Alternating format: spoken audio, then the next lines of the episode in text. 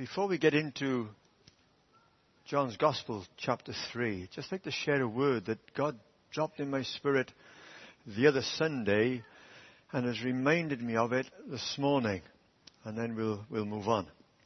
Um, I just felt the Holy Spirit prompt me with this word. Now, I'm trying to learn when God kind of gives a word, you don't try to float it out. Don't make excuses for it. Don't try to soften the edges or whatever, but just share what God gives and allow the Holy Spirit to do the rest. And the word that the Holy Spirit dropped into my spirit was this. Don't have the abortion.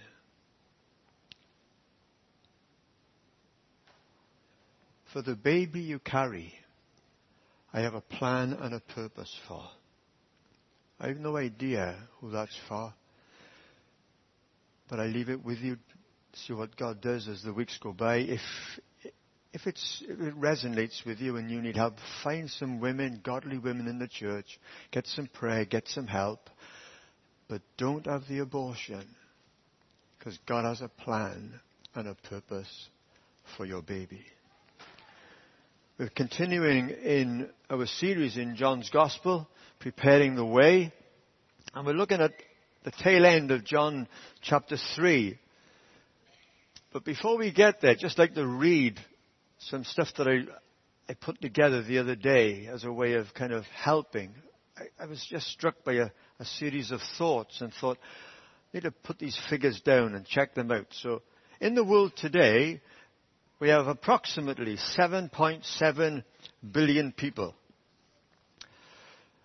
We have 650 nationalities, 196 countries, 6,500 spoken languages, 120 variations of English, most of them are in the northeast. Why, I'm a ganning doing the tune tonight, like. I've been practicing that a long time. Why I Bonnie lad. There's uh, approximately 100 unconnected tribes around the world. There are 4,200 religions. There's more than 1 billion false gods being worshipped today. That's the world in which we live. But let's remember there are only two kingdoms. One you're born into and one you're born again into. Two kingdoms. No dualism. And one Almighty God who created everything and one Lord and Savior, Jesus Christ, who took on flesh and became man and dwelt amongst men and on the cross became sin for us. He who knew no sin became sin for us that we might be called the righteousness of God. And while he is on the cross, God himself is in Christ reconciling himself to the world.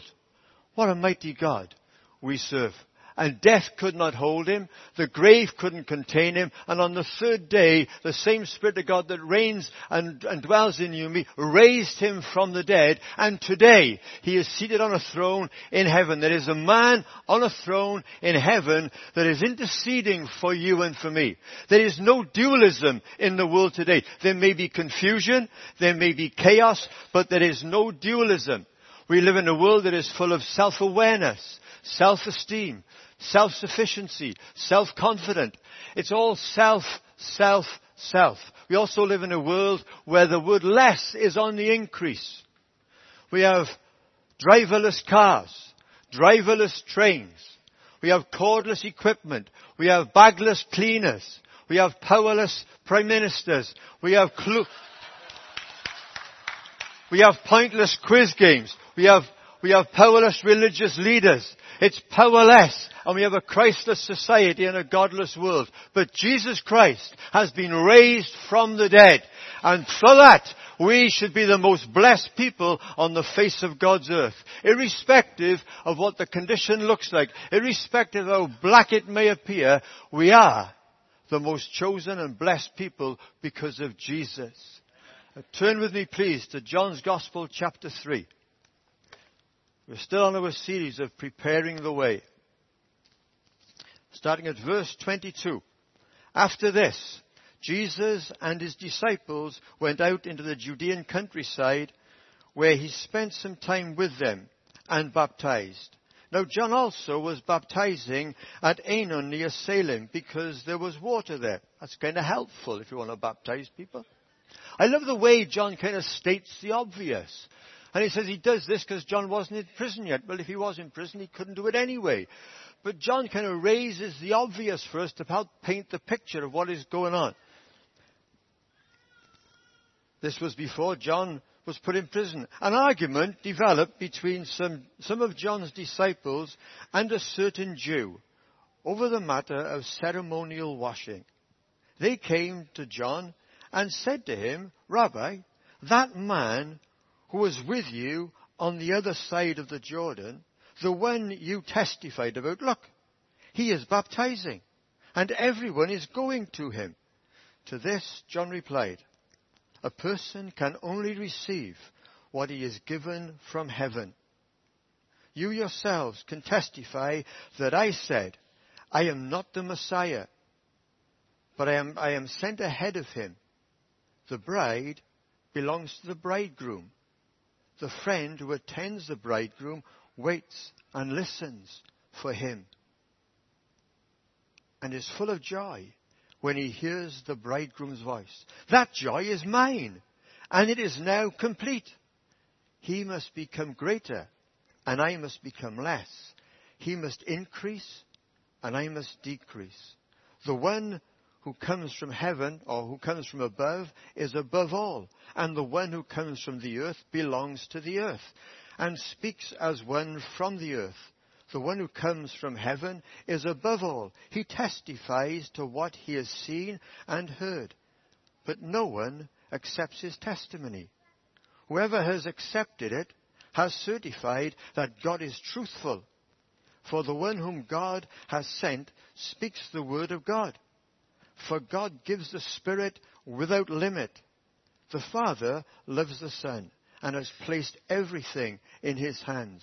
Whoever believes in the, in the Son has eternal life. But whoever rejects the Son will not see life because the wrath of God is already resting on him. Just, um, I, I love this chapter, chapter 3. It's just, it's really fascinating. It starts off with a Jew that comes to Jesus. His name is Nicodemus. He comes seeking. He comes asking questions. He comes curious. He wants some satisfaction. And he comes to Jesus by night. He comes to Jesus by night possibly because he's too busy to get there by day.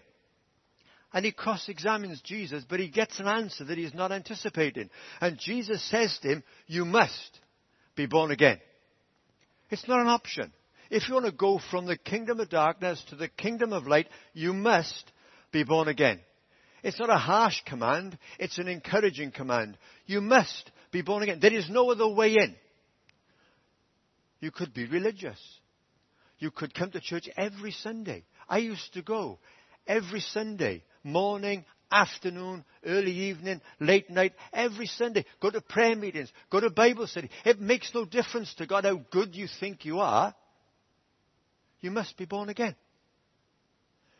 And if you're not born again, you may be close, but you're not close enough. And so you've got this guy, Nicodemus, who is searching and seeking and looking for answers. And if you're not born again, let me encourage you today, read this chapter. Read the conversation that Nicodemus has with Jesus. Read the conversation that Jesus has with Nicodemus. See how Jesus opens it up for him. And then ask the question Am I really born again? Do I fit? Where am I if I'm not certain? But the, later on in the chapter, there's another Jew. And this Jew has a kind of a different approach. He starts an argument. It's what religious people do. He starts an argument about ceremonial washing. Is it right that you wash your feet when you come into my home? Is it right that you wash your hands before a meal? Is it right that you wash your hair and you anoint yourself with oil? Is it right? And it's all this ceremonial religious stuff that this guy thinks is important, and he does it really so the disciples will get him to John because he wants an audience with the man himself. And so eventually he comes to John, and then he kind of uh, uncovers himself a bit, and you get the real reason as to why he's come to see John. And so eventually he says to John, you know that guy that the other side of Jordan? That you kind of pointed out to, the one that you said, the Lamb of God who takes away the sin of the world? Well, guess what? He's baptizing on your patch. Exactly. He's baptizing on your patch. And guess what? Everyone is going to him. It's just divisive. Religious people are incredibly divisive. They want to set one person against another. Now, we've been called by God to prepare the way for the next season. That's what John was called to do. Now, whether it's a bridle way, a pathway, a roadway, a driveway, a railway, a dual carriageway, a motorway, a runway, or a highway for the Lord, they all have something in common. In order to prepare the way, we have to get rid of the rubbish. We have to get rid of the stuff that gets in the way. Many years ago, Barack Obama, God bless him, was visiting the Welsh Assembly in Cardiff. And they decided that part of his route down the M4 corridor was to do a diversion through Newport. Now the people in Newport, just clueless, really, it's got to be said. Which is why I left. I'm not kidding. So the council decided, decided they're going to spend a lot of money preparing the way for Barack Obama. All the litter is going to disappear. Where there's potholes, they're going to fill them in. They're going to get the road as smooth as possible. And the people in Newport go, why are we spending all this money just for him for a 10 minute journey? Because after he's gone past, guess what? They're not going to put the litter back on the floor. They're not going to dig up the holes again. You get to benefit because he is coming through. And when Jesus comes through, other people will get the benefit of the grace of God that is suddenly expressed. But we need to open our eyes as we get involved in preparing the way and being allowed and allowing God to prepare the way in us. Now, this guy is incredibly religious. What's interesting about religious people? Now, I grew up in a Christian family. My dad was an evangelist. He was in full-time ministry. And I got four, uh, three brothers that are just a little bit older than myself and a younger sister. Now, meal times always happened. 8 o'clock, 1 o'clock, 5.30 and supper at 9. And at every meal we prayed before and we prayed after. Sometimes we prayed the food in. Sometimes we thanked God that my mother had cooked it and we were still alive and it tasted okay. But you know, I am here to tell the tale. Right? So that was the kind of environment, but meal times were chaos. Well, it would be with four lads. Three of them were noisy and I was the quiet one. But my mother had this interesting way of interrupting the, the, the conversation with bizarre kind of comments, sometimes totally random. You think, what planet are you on, like? But anyway, she tried to straighten the mirror with a hammer on one occasion, but that's a different story. So she, she interjects into this buoyancy that's going on and she says, now I want you boys to know, as you get older, don't you ever bring trouble home to this house? Don't you come home you're drunk, your father's reputation would be ruined. So well, what, is my health and safety more important than his reputation? Well, that was about the, the early 1960s, 1972, late November. I'm ready to go out. I'm caught in Babs. We're not married yet, but we've been going out a little while. And my second eldest brother, that was my mother's kind of favorite, hasn't arrived home from work. She's pacing the kitchen floor. She's chomping at the bit. The tea is on the table. The tea is cold. It's, it's ruined, and that's just not helpful. Like that didn't add, didn't that added to the insult really. But Peter has not come home. I hope he gets to listen to this. Peter did not come home on time, and she's pacing up and down in the kitchen. There's a, there's a pathway being worn in, worn in, in, the, in the lino. We weren't posh enough to have. We had lino, and there's, there's this pathway that the pattern is disappearing with every time she's back and forth. Suddenly there's a knock on the front door. She flies down the passageway because we weren't posh enough to call it a hallway. She opens the front door. There's a lad from next door. It's not going to be Peter because he should have come down the back steps. We all knew that. It's the lad from next door, Ian Clark. My mother was not gracious. What do you want? She said, well, he, st- he stood there. I'm in the background watching, trying to not laugh out loud. Um, well, it's about Peter. What's wrong with Peter? Well, we lived at the end of the street and we had a side garden because we were semi-posh. Um, well, he's under the hedge. And I, and I think he's drunk. Drink! She said drink! What do you mean drink? Well, he said calmly, he's under the hedge. And I think he's drunk. It was a scene from Mrs. Bouquet, keeping up appearances. It really was, man, it was just horrifying. She pushed him out of the way. She rushed around the side of the house. She did not care as he sprained his ankle, as he broken a leg, as he broken an arm, as he dislocated a shoulder, as he broken his neck. He'd slipped on the bank rolled, and ended up under the hedge and she grabbed him by the scruff of the neck and she dragged him physically into the house, back up the passageway, into the sink. Over the sink she put his head and she turned the cold water tap on the back of his head and preached at him. Hellfire, damnation, condemnation, brimstone. She went for it. And I was beside myself. Thinking, thank God it's not me. but her reputation and our father's reputation was more important than his safety. And while his head is over the sink and the water, we, if we'd had a meter, we'd still be in debt today. And the water is pouring on him. And he is going, oh, don't preach at me, mum. Don't preach, preach at you. It's about time somebody preached at you, don't you know? And so she went on and on and on. But religious people are often more concerned about personal reputation than they are about somebody else's safety and well-being. Philippians 2 says, he made himself of no reputation and took on himself the form of a man and became obedient unto death, even death on the cross. Therefore, God has highly exalted him and given him a name that is above every name, that the name of Jesus, every knee shall bow and every tongue confess that Jesus Christ is Lord. And that is true to this day. He is still Lord of, Lord of Lords. He is still King of Kings, irrespective of how religious we try and be. Now, another thing we used to do, being religious, was on a Sunday morning, we would go to church.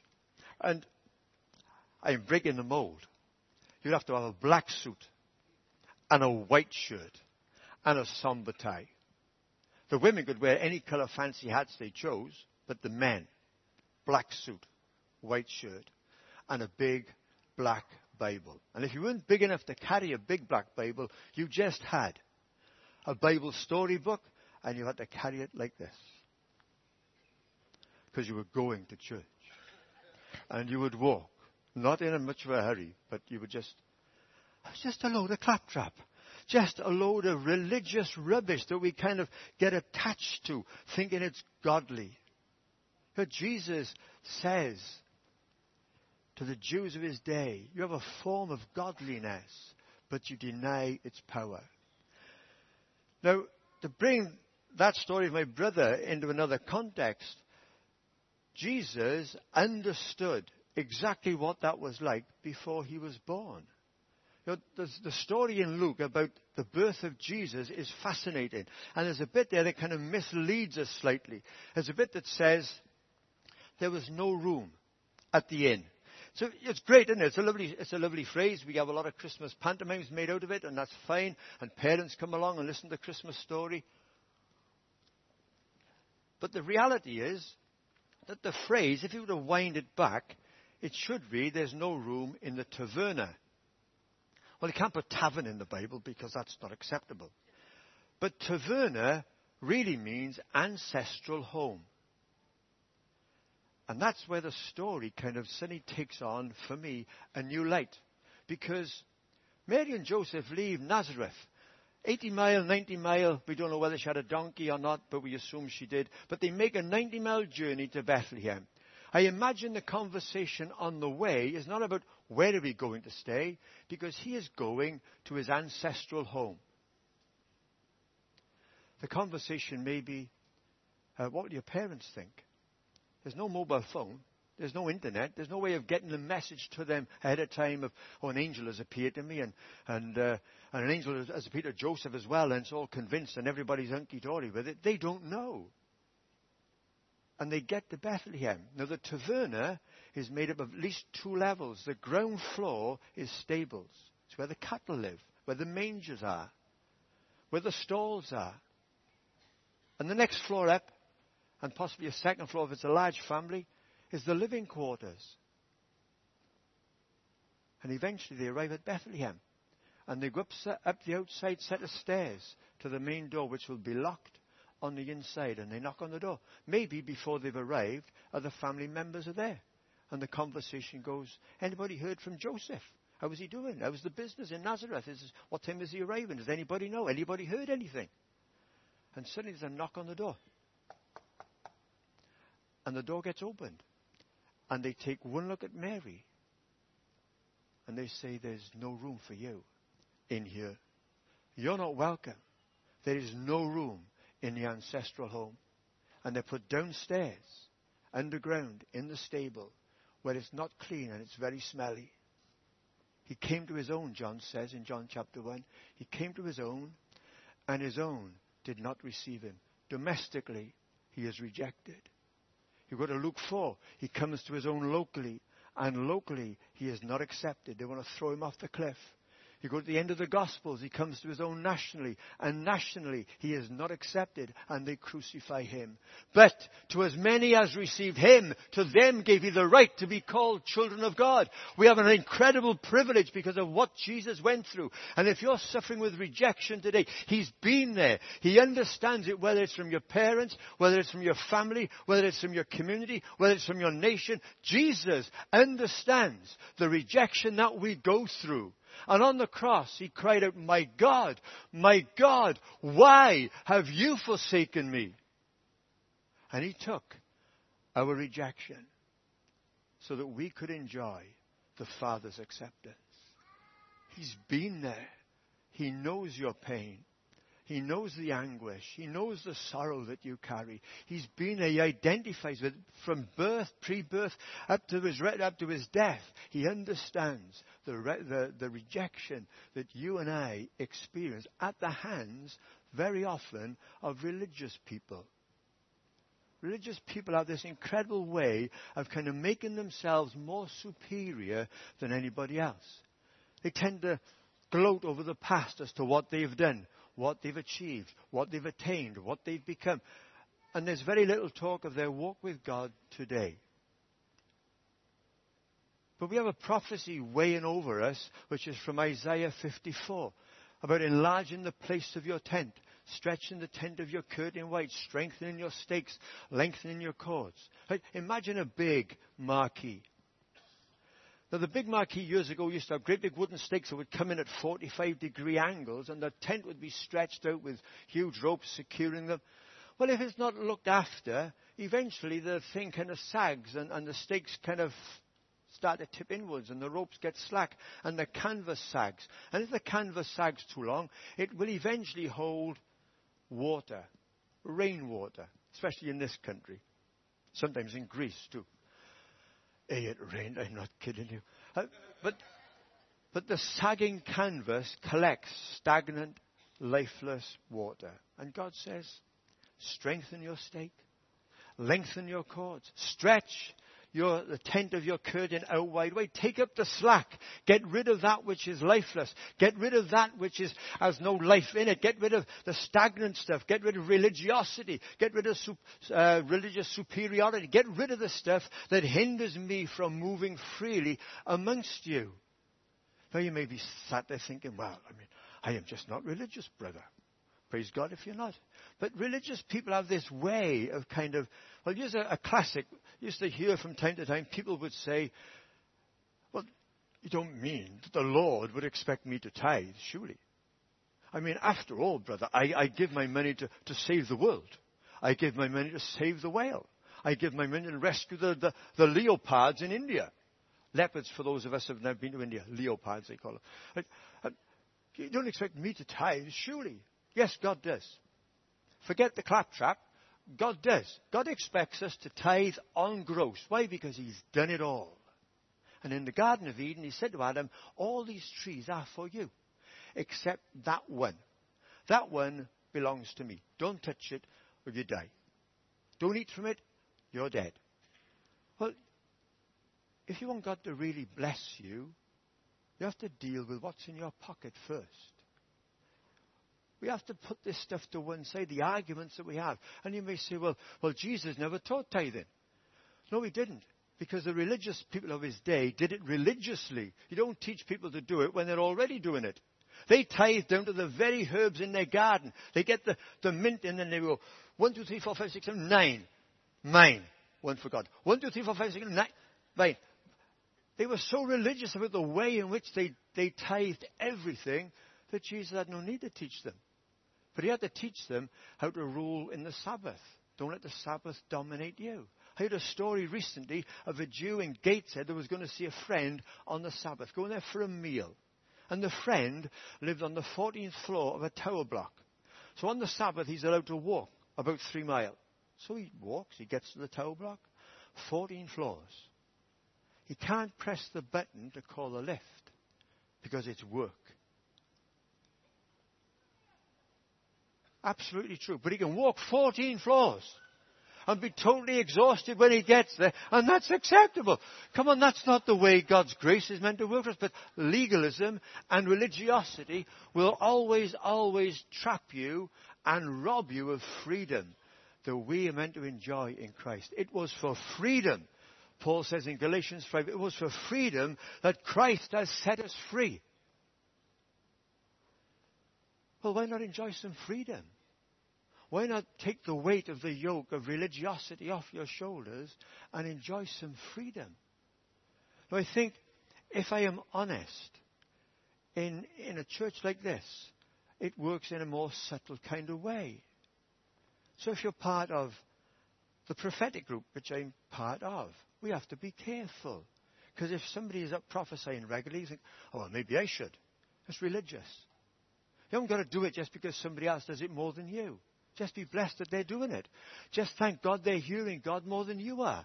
But go back home and, and hear God for yourself and get on your knees or walk the room or whatever you have to do to hear God. But tune in yourself to develop your own walk with God, not get jealous over somebody else.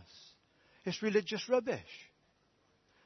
You might be in a band and we have four or five different groups of worship leaders. Thank God we have excellent worship in this place. But religiosity can creep in and put jealousy in place. And, oh, they always do a better job than I do. And I wish I could have thought that song when I was up. No, it's, it's rubbish. We have to deal with this stuff. We have to stretch the tent out wide. We have to strengthen the stakes and lengthen the cords so that we make room for God. The tent doesn't get that much bigger but the footprint of influence suddenly grows a little bit and is more comfortable inside when the canvas is stretched on the outside. There's a bit more headroom for some of us. Right? But we have to be diligent about it. If God wants us to prepare the way, we have to do it diligently before God. Not religiously, not super spiritually, but we have to be honest before God. So what we're not going to have today is an appeal where you come forward because it's the kind of thing where you may want to just do business with God. When we're just singing a song in a few moments. It may be that you suddenly realize, I'm doing this. That's actually religion. That's, that's a religious thing. My mother would witness to anybody and everybody because she thought God loved her a lot more because she did. And it was an embarrassment. I used to cringe. But she had this kind of way. I think would just, it, it doesn't cut any ice with God at all. See, John's answer to this guy is brilliant. John doesn't get sucked into the argument of Jesus over there and he's having more, more effect than you are and, and everybody's going to him. So John, I think the guy, the Jew, is expecting John to put his arm around his shoulder, pat him on the back and say, well, guess what? You, what you can do for me is this. You go to Capernaum and you tell them in Capernaum, I'm on my way. And then when I get to Capernaum, you go to Bethsaida and I'll go there next. And so the guy becomes his marketing manager. And suddenly he gets what he's after. But John just cuts it dead. And then in the middle of his, his kind of explanation to this guy, he says, My joy is full, and he must increase, and I must decrease. And our challenge in wherever we are at in our walk with God is always to decrease for Jesus. It's tough because some of us like the limelight. It's just one of those things, isn't it? It kind of happens. You're comfortable there. It may not decrease. He must increase. Why? Because the praise and the honor and the glory and the majesty all go to Him. And we just get to follow in His wake and are pleased because, thank you, God, that we are co workers with you. I mean, that's staggering. The Creator of heaven and earth, and you're a co worker with Him. And He's pleased to call you brethren, and He's pleased to call us friends, and He's pleased to call us sons and daughters, and we want to be religious. No, no, let's be family. Let's allow the Spirit of God to keep preparing us over and over again, and even through the next wave of God's Spirit, whatever, whatever that looks like. And I believe God is not going to tell us on purpose. I believe the, the verse in, in Habakkuk where God says, I will work a work in your day that you wouldn't believe even if I were to tell you. I think God has written that over us, but He wants us to be diligent in the preparation. So that as we diligently allow His Spirit of access within us and to sort out the rubbish, the super spirituality stuff, the religious nonsense, then we make a way for the King to come in. See, Jesus ended up saying to the Pharisees in his day, the kingdom of heaven is taken from you and given to a nation that will produce the fruits of it. Thank God that includes us. But may it never be said that God has to come to us and say, the glory is departed. Ichabod is the word in the Old Testament. The glory is departed. May we always be a people that pursue God because the name resting over us is an investment from God. Emmanuel, God with us. It's God's investment in us that we keep pursuing Him for whatever is coming next. Later on, John is in prison and he says to two of his disciples, Will you go and see Jesus? Will you ask him, Are you the one? Or do we look for another? Just a good question to ask. Because if God were to suddenly break out somewhere else in the city, we would be wise to say, Is that God over there? What can we learn from what God is doing there?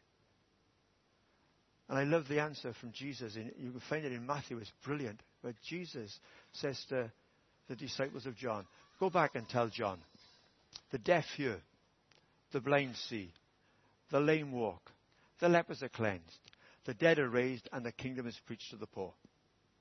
It's a brilliant answer. May that be our testimony when God pours His Spirit out here and other people say, Is that God? May they be able to go away and say, Oh, the deaf hear, the blind see, etc., etc. May there be testimony after testimony after testimony of the grace of God at work increasingly amongst us. Can we stand, please? Can the band come back on the stage? Just going to take a few moments, like the band, just to play quietly. As we just give ourselves to God and just ask God afresh. Where is there death in my life? Because that's what religion is. It keeps you separate from God. It keeps you away from a living relationship with Jesus. It makes it work based instead of grace centered. Just going to take a few moments. Holy Spirit, we ask you right now that for all of us, you come light of the world, you shine into us. Show us areas, Father, where we need to deal with religious rubbish that we have gathered or collected over the years.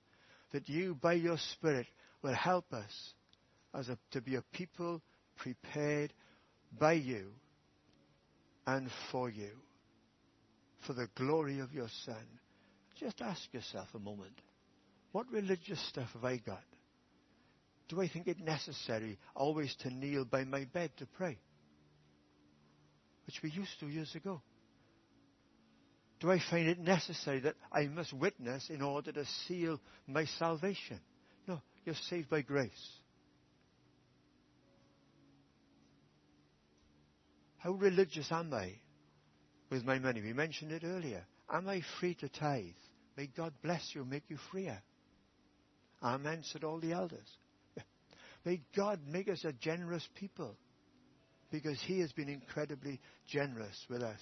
He became of no reputation and took on Himself the form of a man and the form of a servant and became obedient unto death, even death on the cross. Therefore, God has highly exalted him. The chapter goes on to say, complain about nothing. And when you put in context of what Jesus went through without complaining, what right have we got? But religious people like to complain. And if complaining is where you're at, may God deliver you today and give you a spirit of joy and freedom that will rise above your circumstances.